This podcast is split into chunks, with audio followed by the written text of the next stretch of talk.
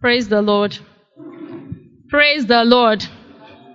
You're welcome to the concluding part of the Bible study that we began on Sunday. Can we just pray shortly? Let's pray shortly and ask the Lord to minister to us. Ask the Lord to open your eyes. Ask the Lord to speak to you by His Spirit. That as we learn from Him this evening, our lives will be transformed. In Jesus' name. Our Father and our God, we thank you once again. We are grateful to you, Lord God Almighty, because it is your will to revive us. And that is why, Lord God, you're bringing your word our way. Lord, even as Lord God Almighty, O God, we learn from you this evening. May you open our eyes by your Spirit. May you impact our lives, O Lord. May you transform us, O King of glory, that you use us, Lord God, to transform, Lord God Almighty, the society in the name of Jesus. We ask that you have your way in Jesus' name. Amen. Praise the Lord.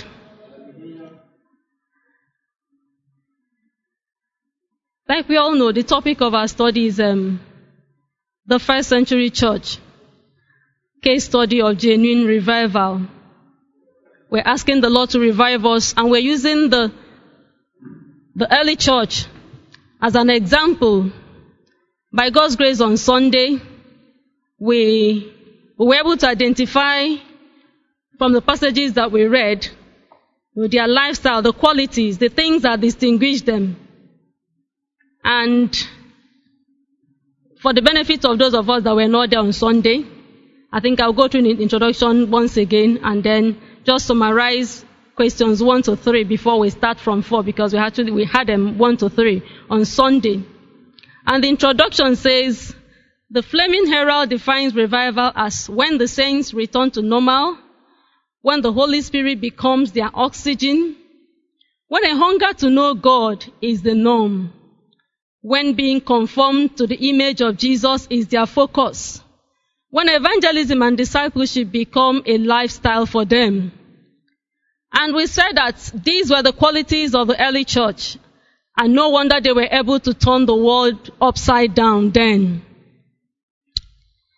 The church today has a lot to learn from the early church to be in a position to play her role to help the dying world and influence her generation for God. May the Lord help us through this study to encounter Him and to experience genuine revival. Praise the Lord. And then from the discussion questions, question one, you know, we try to identify the qualities of the first century church from the passages that, we read.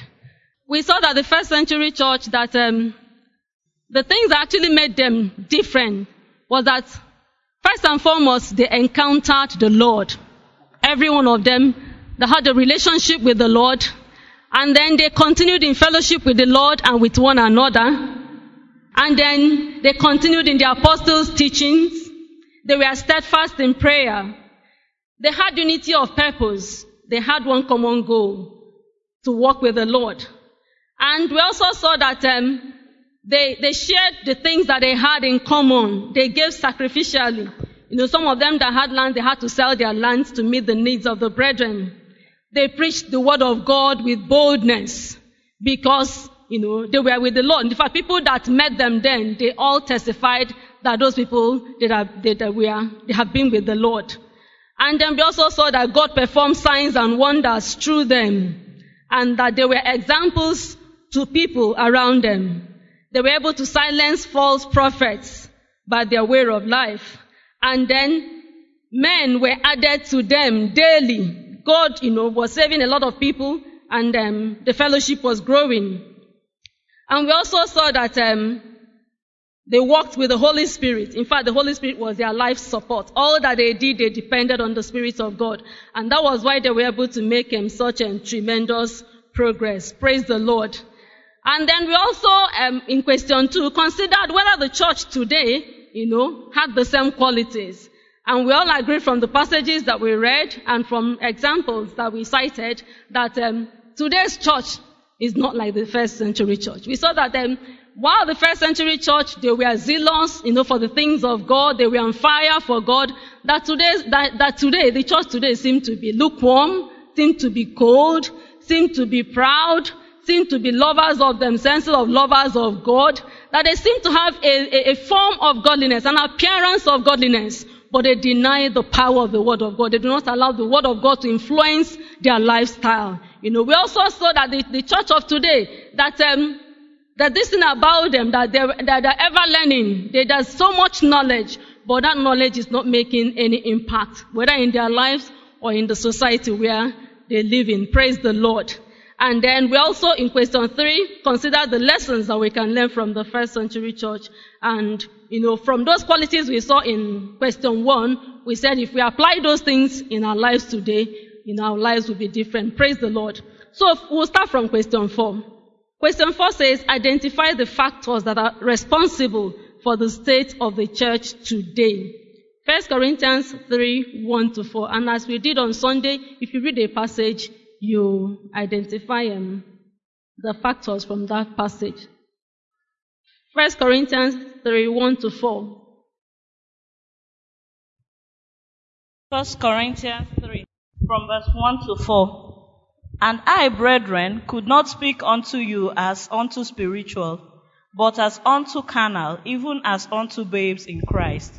I have fed you with milk, and not with meat, for hitherto you were not able to bear it, neither yet now are ye able. For ye are yet carnal. For whereas there is among you envying and strife and divisions, and ye are, ye are ye not carnal and walk as men? For while one saith, I am Paul, another saith, I am Apollos, and ye are not are ye not carnal? Praise the Lord. Hallelujah. From the passage we learned, we just read, the present day church had a lot of carnality in them. They were still involved in envy, in strife, divisions, and so many other things that we see in the world today. They keep on hearing the word of God. Probably they've given their life to Christ, but they don't want to grow. They don't want to leave their comfort zone. They probably they believe in the master, but they don't want to let go those things that it takes for you to really be born again and to grow. Praise the Lord. Hallelujah. Praise the Lord. Carnality, living in the flesh, division, envy, jealousy. 2 Timothy 4.10. 2 Timothy 4.10.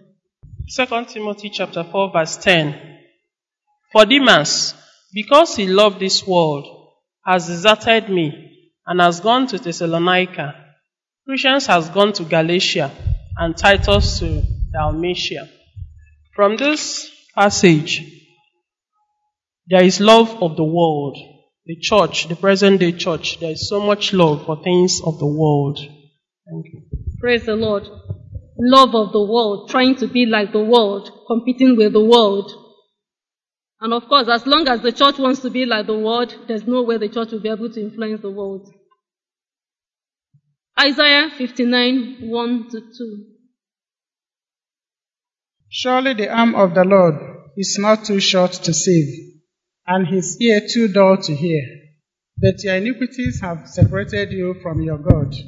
Your sins have hidden his face from you, so that he will not hear you. The main thing here is sin. Sin separates us from God. God can hear our prayers, He can do whatever. So the, the, the church today, you know, though we come to church, we hear the word of God, but still, we have not really said bye-bye to sin. We claim that we are born again, but still iniquity is still ravaging us and eating us up, and we are not even sensitive to that. And that's why it seems that the church is not really impacting the world. Praise the Lord. Sin. Naming the name of the Lord, but not departing from iniquity. And that is why the church today is powerless. Isaiah 64 7. Isaiah 64 verse 7. No one calls on your name or strives to lay hold of you, for you have hidden your face from us and made us waste away because of our sins. Praise the Lord. Hallelujah. I think this passage is talking about the sleeping state of the church.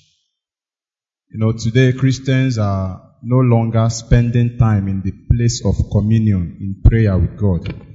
We are very relaxed and have everything and we don't really see the need for prayers anymore. And communing with God, personal study of the Bible and what does God really say concerning a matter. So a lot of us have left our altar dry and cold and we don't really want to hear from God anymore. We actually send ourselves full of activities but yet not sent of God. Praise the Lord. Hallelujah. Praise the Lord.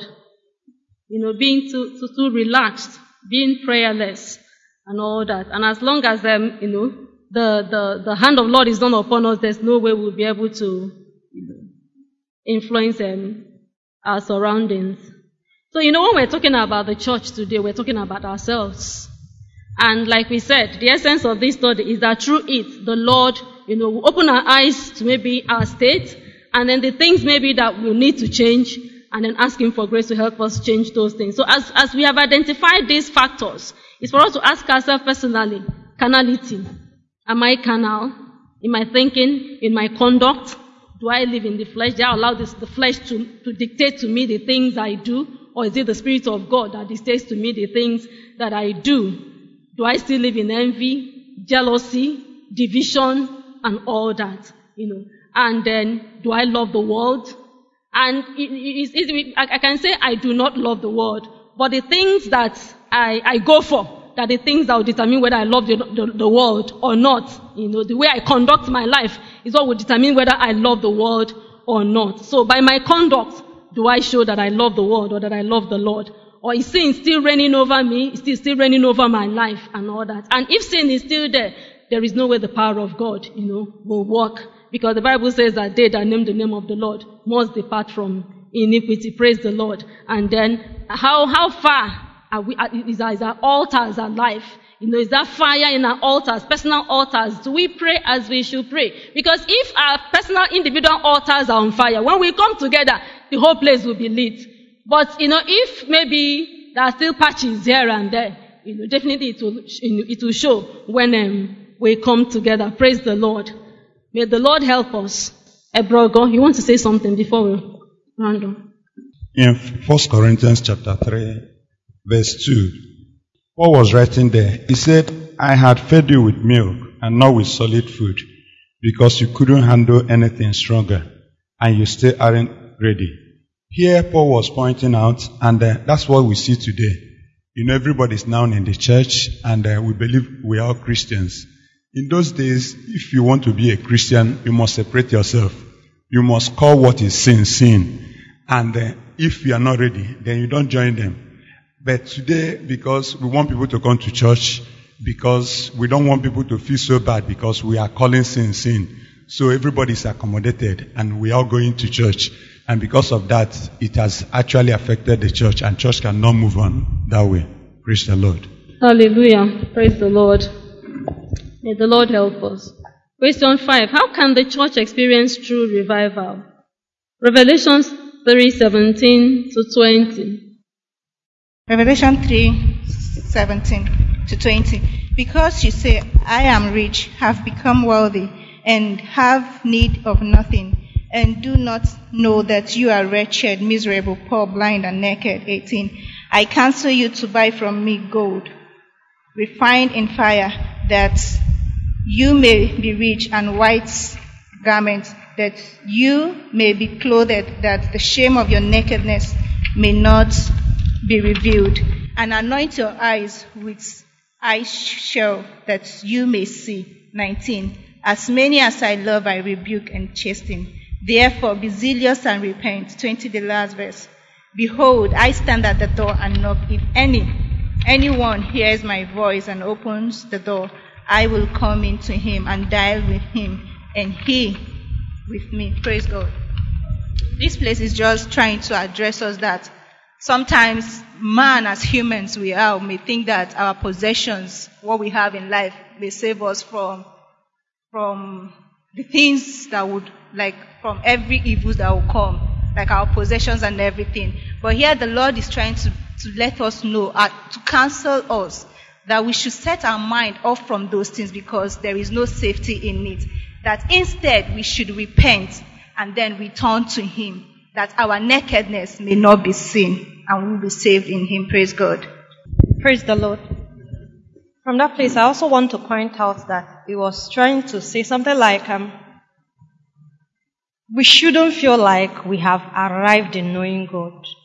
We should learn to acknowledge our inadequacies so that God will be able to reveal himself more to us. Praise the Lord. Hallelujah. Praise the Lord. Hallelujah. I also want to comment here that for how the church can experience true revival today is one realizing that we have defaulted, you know, because that's where it all starts from. You cannot correct someone that claims he's where, you know, he knows what he's doing. So, but if we realize that we have erred, we have not met to the glory of God, that's a starting point. And also, buying of gold ointment, it says there, you know, we focus on earthly riches, but there are uh, spiritual exercises we do. You know, these are things that will bring us close to God. Praying, searching the scriptures, uh, you know, seeking for the mind of God. You know, all these things are ways we can buy spiritual ointment for us. Praise the Lord. Praise the Lord. Yes, there's something he said which I think and we need to emphasize. He said that, that what is prim- basic is our acknowledging our state. Is when it, is when you realize that you're sick that you go to a doctor. If you feel you're okay, you, I mean, you, you won't have any need to go to a doctor. Even when people are saying that, ah, there's sickness and all that, I mean, you will feel it does not concern you because you're okay. But if you realize your state, you know, God opens your eyes to see those areas that you're not doing well. Then you can now humbly go to Him in prayer and say, Father, help me in this area, help me in that area. Praise the Lord. Then Jude 3. Jude 3. It says, Loved, when I gave all diligence to write unto you of the common salvation, it was needful for me to write unto you and exhort you that you should earnestly contend for the faith which was once delivered unto the saints. So the way the church can experience true revival today is by contending earnestly for the faith. So if you look at that word, contention, it is very, very deep. Um, the Greek of that word says epigonomazihi. So you find out that that was the same word that Jesus Christ used in Luke chapter 13 verse 24 when he says strive to enter the gates. In other words, there are a lot of things around you that want to push you away. You must strive. He said, if you don't strive, you will not be able to end. If you don't contend, you will not be able to make it at last. Hallelujah. Yes. Praise the Lord. One other way is in contending, striving, making efforts. Making efforts to hold on to that faith that we once received. In a lot of things that are coming up today as teachings, doctrines that look like the faith, that look like what we received, but not really what we received and all that. But the, the, the Jude is advising us here, urging us to hold on to that gospel that we received. Hold on to it. And, and it's not, and when, when he talks about contending, like he said, it's not what you just do casually, no. So many things will come up, you know, to, to try to sway you, you know, try to bring in an addition to it or a removal. But what he's saying is that make sure that as those things are coming, you know, that you're, you're making efforts, serious efforts to hold on to that which you receive. Believe it. Believe it. Even when it, may, it seems as if, oh, you know, there's some other thing that seems to be working faster than others. Like today, when it comes to praying, we know you go to God in prayers you know, pour your heart to Him. But today, so many other things are coming up, you know. You pray with this, you pray with that, you pray with the other one to receive results. Jude is urging us here. Do not give heed to those things. Because maybe in the quest to get quicker answer to your prayers, those things will come. to sway you so that you will go in in order to get quicker answer. You will now become part of them. But he says, no. Even as those things are coming, stand your ground. Make efforts. Hold on to what you believed first because it will never fail you. Even if it seems as if it's taking a little time for what you're trusting God to manifest, hold on to it. Because that gospel that we first received, nothing has been added to it. And nothing will ever be added to it until the end of age. So make efforts to hold on to it. Praise the Lord. And then Acts 1 8. when the Holy Spirit has come upon you, and you shall be witnesses to me in Jerusalem and in all Judea and Samaria and to the end of the earth. This place is just trying to let us know that another way we can boost revival in our century, in our generation now is through sincere evangelism. Praise the Lord. Yes. Evangelism, man. Praise the Lord. Hallelujah. Okay, that passage says that you shall receive power when the Holy Spirit has come upon you. This power is very essential. I mean, you really cannot evangelize without the power of the Holy Spirit because you will have obstacles. You will have challenges.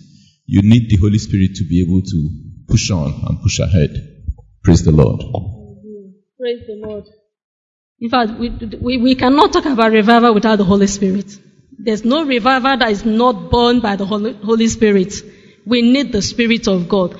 The first century church were able to make the impact that they made because they walked with the Spirit of God. And today, if we make any impact, we must walk with the Holy Spirit. Like Jesus said, stay, be filled with, with, with, with you know, the, the, there will be an outpouring of the Spirit upon you. Then when the Spirit comes upon you, you will receive power. And then when you now receive power, you can now go out to become witnesses. And that is what we need today. We need an infilling of the Spirit of God, and then that power that will come with Him, and then we'll now go forth to evangelize. Praise the Lord. And then Zechariah 10 verse 1. Zechariah 10 verse 1. Zechariah chapter 10, verse 1. Ask the Lord for rain in the springtime. It is the Lord who makes the storm clouds. He gives showers of rain to men and plants of the field to everyone. So from here we can see that revival is actually a God program. It's a God program. So we must not see it as an activity. Okay, maybe as a church program or one of those activities we use to fill up our year program in church. We must actually see, see it as a program of God and we must partner with the one who has the program. So we can't just be shouting and ranting revival without partnering with him who is in his hands to make or cause revival. Praise the Lord. Hallelujah. Praise the Lord. Praise the Lord. From this passage, we can decipher that uh, um, revival can be bettered in the place of prayer. So if you don't cook revival first of all in the place of prayer, it can manifest in the physical. And he said, ask the Lord in the time of the latter rain. That means we must, as a church, we must be sensitive to God's timing and calendar. So we know that we are in the season right now that God wants to usher in revival into our world. If we as a church don't go and tarry in the place of prayer, it can never manifest. Hallelujah. To buttress our need, because the question here is, how can we, how can the church experience true revival? That's the burden of what we've been asking for. That's actually the burden of our Bible study. As we looked at the first century church, we also see ourselves how short we fall, where we have not measured to their own lifestyle, and then how we can make up, because it's the same God, and it's the same premise, the same program in the New Testament. And so using Zechariah 10:1 as an anchor, ask you of the Lord rain in the time of the latter rain. So the Lord shall make bright clouds and give them showers of rain to everyone grass in the field. Rain actually in the scripture usually typifies blessings.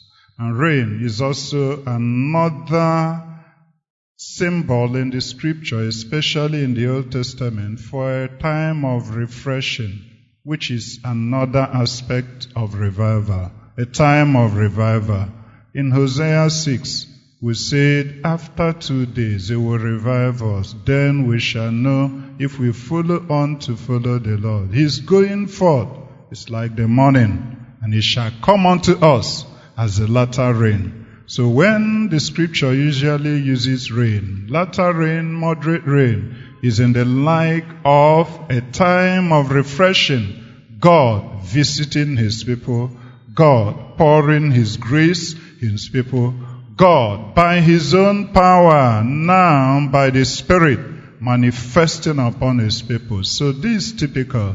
Revival has two sides. Revival has our own side as man. Revival has God's own side in the Holy Spirit. And this meets in this Zechariah chapter 10. For us, we should be hungry. For us, we should desire. For us, we should ask God, put us to where we need to be, to measure up to the fullness of the stature of Christ, to live. That hunger will always be there, etched in prayer that is relentless, etched in a hunger to now desire to know more of God, as the disciples did in the first century. They continued in the apostles' doctrine and teaching. So hunger for the word of God. And like we read in Revelations chapter 3, never being contented with where we are and calling sin sin and repenting of every area where we have either gone to the world or gone back to the flesh and relented. So the three aspects of man's role in revival, relentless prayer and repentance out of the word of God as well as repentance from every known sin. He says now, have a hunger, and as you do, the God aspect of revival, the one the Holy Spirit does, he who now brings that reviving, the refreshing, the boldness, the power, the spread of the influence of God, without which every other thing will be mechanical. So we see it here. He's asking us to be hungry and to realize that we need the Holy Spirit to quicken it up. When God's Holy Spirit now sees our hunger, our desire, our readiness, as individuals, we begin to get revived. As a church, we can have true revival. Praise the Lord. Praise the Lord. So go over to question six. Discuss the effect of true revival in the church and the society in general. Psalm 85, 6 to 12. Psalm 85, 6 to 12. Praise the Lord. Hallelujah. Psalm 85, 6 to 12. Among the gods, Psalm 85, 6 to 12. Will thou not revive us again, that thy people may rejoice in thee? Show us thy mercy, O Lord, and grant us thy salvation. I will hear what God the Lord will speak, for he will speak peace unto his people and to his saints. But let them not turn again to folly. Surely his salvation is nigh them that fear him.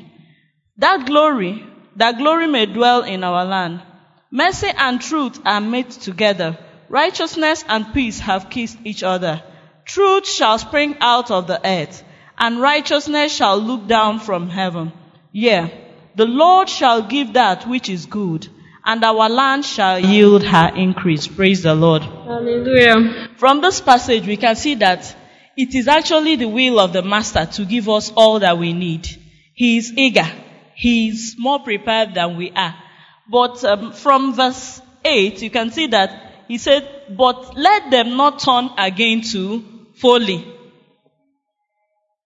Christians are bound to. They are not bound, but most, most times they find themselves going back to that thing which they rejected. Going back to the place where God met them. You know, going back to sin. That is one of the uh, things that hinders revival. Praise the Lord. Praise the Lord. The effect of um, true revival in the church and the society. Yes. Hallelujah. Amen. Uh, from verse 6 of that Psalm 85, it says there will be rejoicing. You know, uh, the effect of revival is that uh, there, the people will be, will be happy because there are effects of God's good doings, you know, blessings in the land, and there will be rejoicing. Even in our own lives, there, there could be, you know, good effects or the blessings that comes with revival that will happen and it causes us to be happy and rejoice in the Lord. Praise the Lord. Hallelujah. Praise the Lord. Said there'll be rejoicing among the people. You know, when, when, when God is really in charge, there's no way there will not be rejoicing.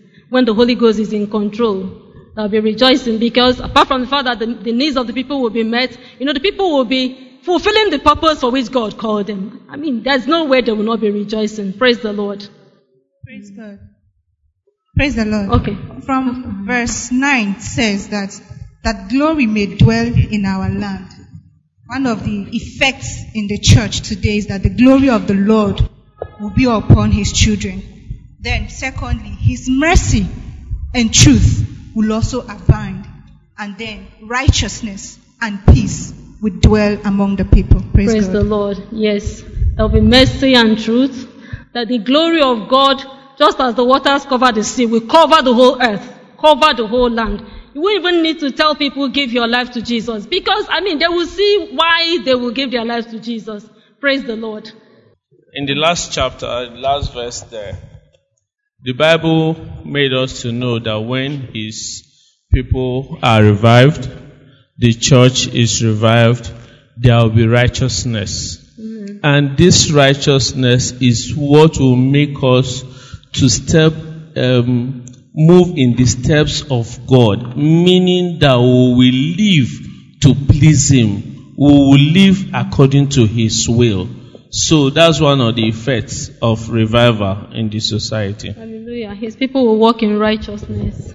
Okay, in verse 8, is he promises peace to his people when there is revival and there is righteousness.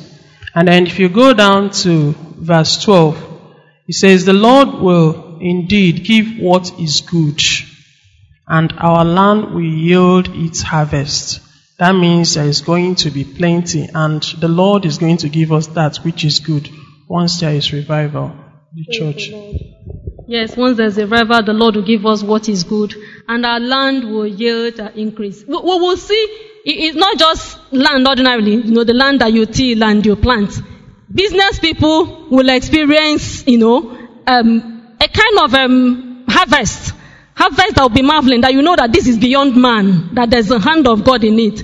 Those that are civil servants, they will experience promotion. Those that are students, you know, you will see them, you know, having results that you know is beyond just um, what the ordinary brain can, you know, can, can birth and all that. You, know, people, extraordinary things will begin to happen. Why? Because it's no longer in the energy of the flesh that men are doing the things that they are doing. It's now the Spirit of God that is in charge. And we will we'll experience supernatural increase, supernatural manifestations. Praise the Lord.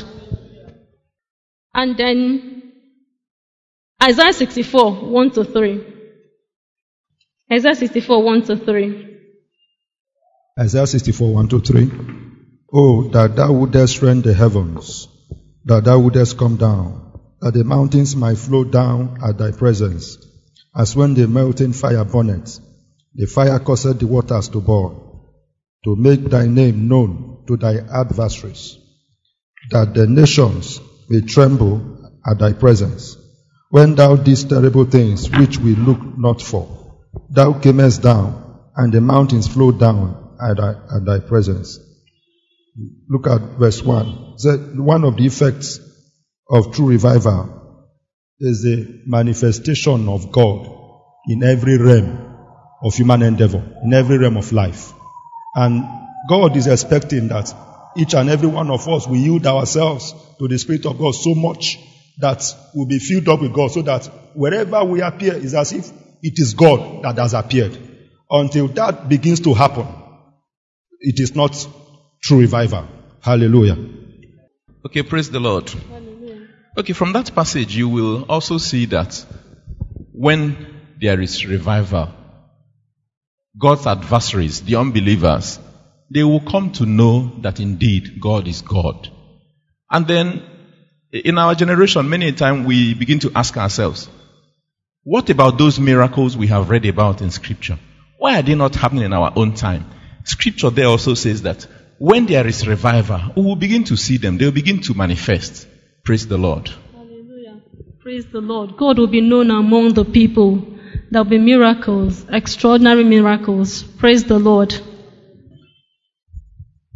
Second Chronicles 7:14.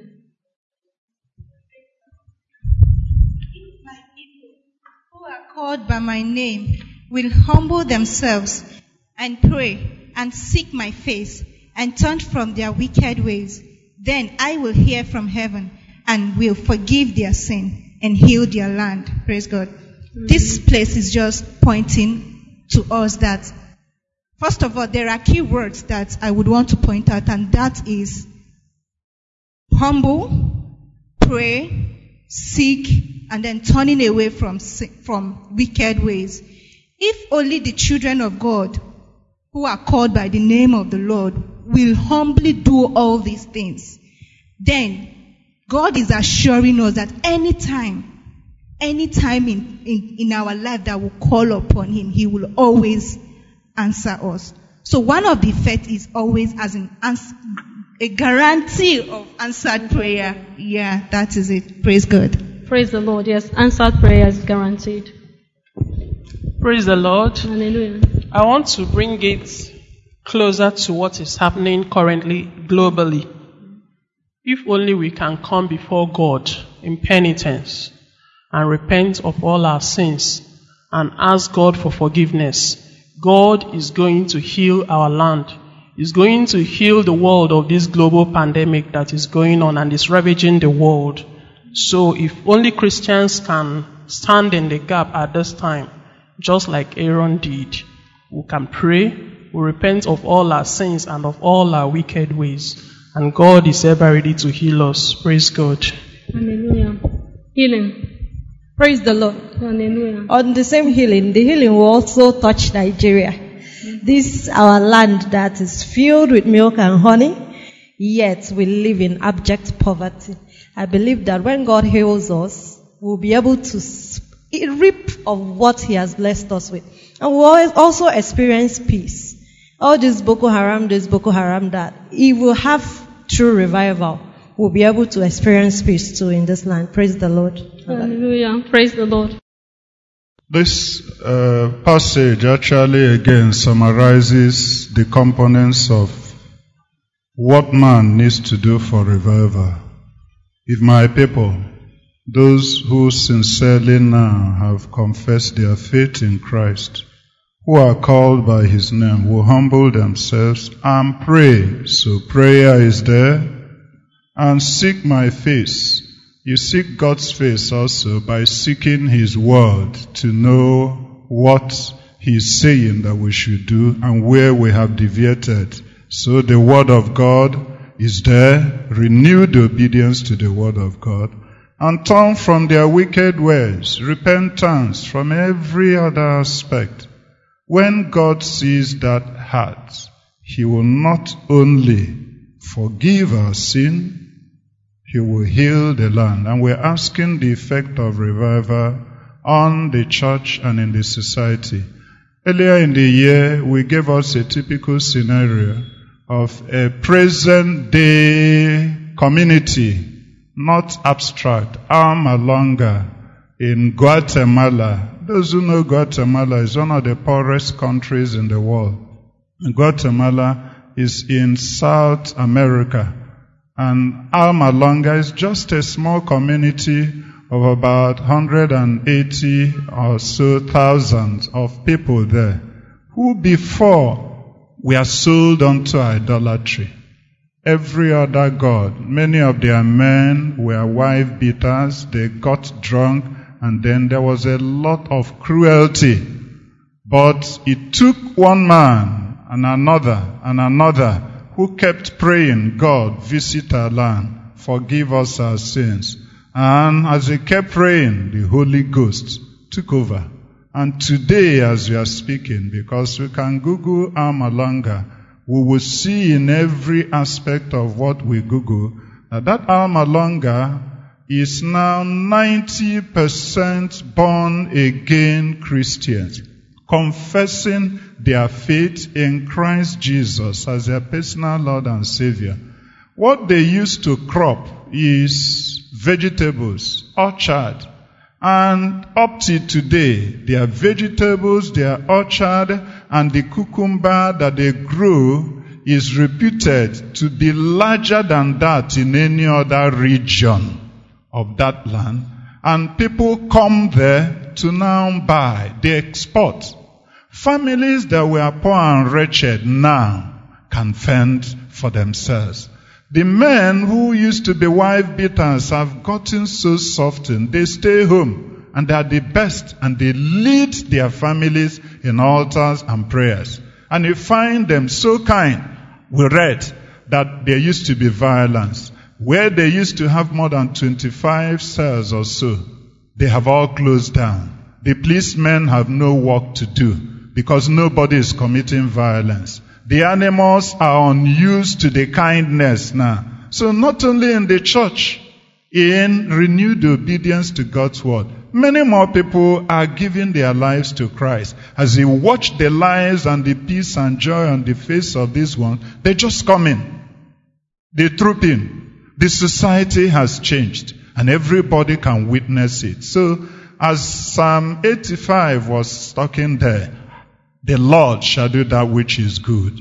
Our land shall yield her increase. Righteousness will be seen all around, and everybody will feel the impact of God's presence. It will be as if God veritably is there. We are desiring to have that, and we can have it in the name of Jesus. Amen. Amen. Reverend. Okay. Okay. Praise the Lord. Praise the Lord. We have seen that the, the, the effect of revival is tremendous. If we start discussing about the, the effect of revival from now till next tomorrow, I mean, we'll not finish. It's tremendous. It, it's glorious. And our prayer is that the Lord will grant us true revival. In our days, we shall see revival. Praise the Lord. So, in summary, we saw, we identified the factors that are responsible for the state of the church today. And our prayer is that the Lord will help us to depart from carnality, love of the world, sin, prayerlessness, and any other thing that will bring separation between us and God. And that He will help us to return back to Him. Will help us to, you know, humble ourselves before Him, acknowledge our sins, repent of those things, turn away from those things that are not right in His sight, begin to do the things that are pleasing to Him, and He will help us to earnestly contend the faith for the faith that we once received, holding tightly to it and not allowing anything to come in between us and our relationship with God. And then we'll allow the Spirit of God to guide us, to lead us, and then we'll pray earnestly for revival. We trust the Lord as we do so, we will see all these effects of revival and even more in our lives, in the church, in the society in general. And particularly now that the world is in their need of God, let us all go back to our closets and call upon God. Ask Him to revive us as individuals. Ask Him to revive His church and ask Him to visit our land so that there will be increase once again, there will be rejoicing once again, there will be peace, and then men will turn to Him in repentance. Praise the Lord. Do we have any question before we conclude? Any question? Praise the Lord. Conclusion. Revival is a time when God is truly seen as God. When you do not need to explain Him to people. You do, you do not need to hold brief for Him. You know, sometimes now, because, you know, we try to hold brief for Him when it's like, oh, this ought to happen, it's not happening. You try to explain why it's not happening, trying to defend Him, when nobody will need to defend God. God will be seen as God. And we trust Him that such time will come when He will be seen in His glorious majesty. This is what we desperately need. And that is what we're praying for. Praise the Lord. Our memory verses taken from Psalm 80 verse 19. Can we take it together? Turn us again, O Lord God of hosts. Cause thy face to shine and we shall be saved. Praise the Lord. Let us pray. In the light of our discussion this evening, can you just go to God in humility? Can we go to Him asking Him to open our eyes to our shortcomings? Let's ask Him to grant us grace to drop whatever it is that will hinder His move in our lives. As we ask Him to grant us true and genuine revival. Let's ask Him to work in our lives once again. Let's ask the Holy Spirit to take over our thinking, our conduct, everything pertaining to us. Let's surrender everything to Him and ask Him, Spirit of God, come and take absolute control, that the name of the Lord will be glorified in our lives. Our Father and our God, in the name of Jesus, we thank you. Our Lord, our prayer, O God, is that as we leave this place, your Spirit will continue to nudge us. Your Spirit will continue to speak, Lord God Almighty, O God, to us. Lord God, you continue to, Lord God Almighty, O God, minister to us. Father, Lord, you will not give us rest, O God. Our Lord and our Father, you will grant us grace to turn away from everything, Lord God Almighty, that will be a barrier, Lord God, to our visiting us. Because we know that you are poised to visit us. Our Lord and our Father, Lord God, nothing, King of glory, Lord God, will hinder this, your move, even in a time like this. May we all be part of it, O God, and may we all benefit, O King of glory, even in that which will come by reason of your visitation, in the mighty name of Jesus. Lord, we thank you because we believe you, O King of glory, that Lord God, as you revive your church, you will revive, Lord God, the entire society. You will revive, Lord God, mankind. And even this present, Lord God, challenge that we have now, and Lord, by your Spirit, O Lord God Almighty, Lord King of glory, it will be, Lord God, a thing of the past, and your name will be glorified. In Jesus' name, amen. Amen.